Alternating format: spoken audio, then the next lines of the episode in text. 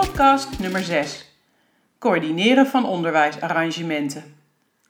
Hallo, ik ben Simone Sarfati en je luistert naar de zesde onderwijskwestie. In deze uitzendingen bespreek ik alles wat me raakt in het onderwijs. En vandaag heb ik het over het coördineren van onderwijsarrangementen. Ook in een van de online bijeenkomsten over onderwijsarrangementen gaan we het hierover hebben, maar daarover vertel ik je meer aan het einde van deze uitzending. Ik val maar meteen met de deur in huis. Het coördineren van onderwijsarrangementen is best een klus. Het is niet zomaar een taakje dat je erbij doet als intern begeleider of andere verantwoordelijke voor de ondersteuningsstructuur van een school.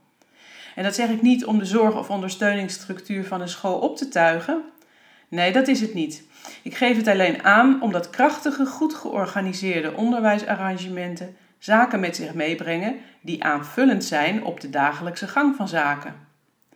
Met zaken bedoel ik ontwikkelingsperspectiefplannen, oftewel OPP's, eventueel betrokken externe specialisten, aanvullingen op roosters of planningen, aanvullingen op methoden en zeker ook aanvullingen op de communicatie met ouders, teamleden en in of externe ondersteuners om een paar van die zaken te benoemen.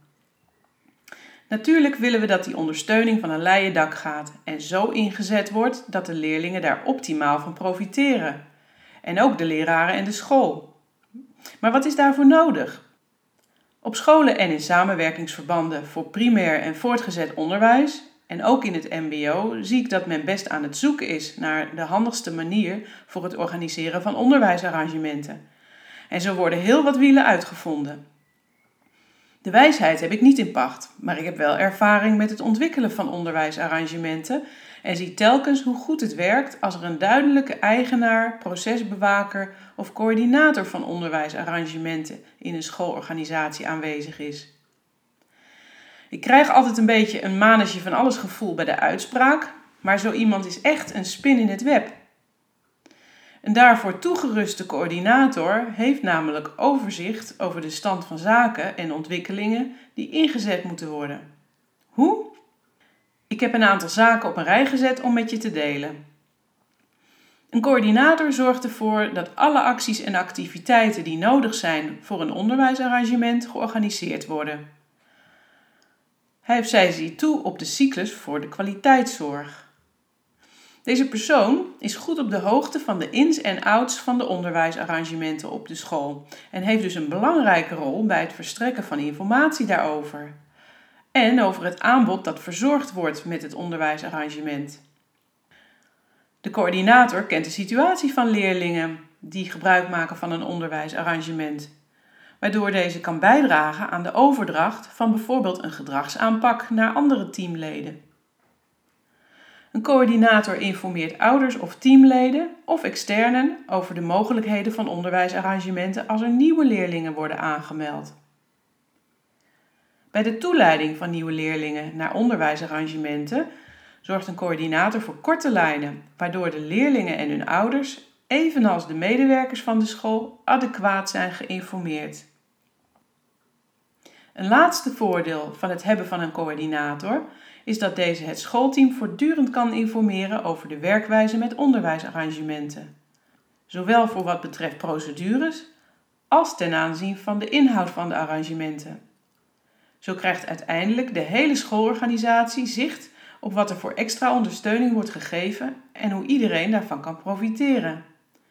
Een coördinator van een onderwijsarrangement draagt in die zin uiteindelijk bij aan de olievlekwerking van expertisegroei van een schoolteam. Tot zover mijn ideale situatieschets. Maar het blijft een investering, daar ben ik mij bewust van. Gelukkig zijn investeringen geen onkosten. En ik geloof dat als een schoolorganisatie eenmaal heeft geïnvesteerd in een handige werkwijze rondom onderwijsarrangementen, dat het uiteindelijk heel veel energie, ergernis, miscommunicatie, tijd en dus ook geld scheelt. In ieder geval om de leerlingen het arrangement te geven dat ze nodig hebben. En in tweede plaats om leraren te ondersteunen bij hun aanpak van leerlingen met specifieke onderwijsvragen. Uiteindelijk profiteert de school als geheel van een aanpak waarbij onderwijsarrangementen met een stevig fundament worden ontwikkeld. Heb je vragen over het handig organiseren en coördineren van een onderwijsarrangement? Ik ben er voor je. Plan hiervoor zelf je afspraak in op mijn website www.sarfati.nu. Voordat ik de uitzending sluit, zou ik nog even terugkomen op de online bijeenkomst over het coördineren van onderwijsarrangementen. Omdat het zo belangrijk is om kennis te delen met andere onderwijsprofessionals die zich bezighouden met passend onderwijs en onderwijsarrangementen, organiseer ik door het jaar heen online bijeenkomsten van een half uur. Het coördineren van onderwijsarrangementen is een van de onderwerpen. Wil jij hieraan deelnemen? Kijk dan voor het programma en instructies voor het aanmelden op mijn website. Goed, dit was het voor deze keer.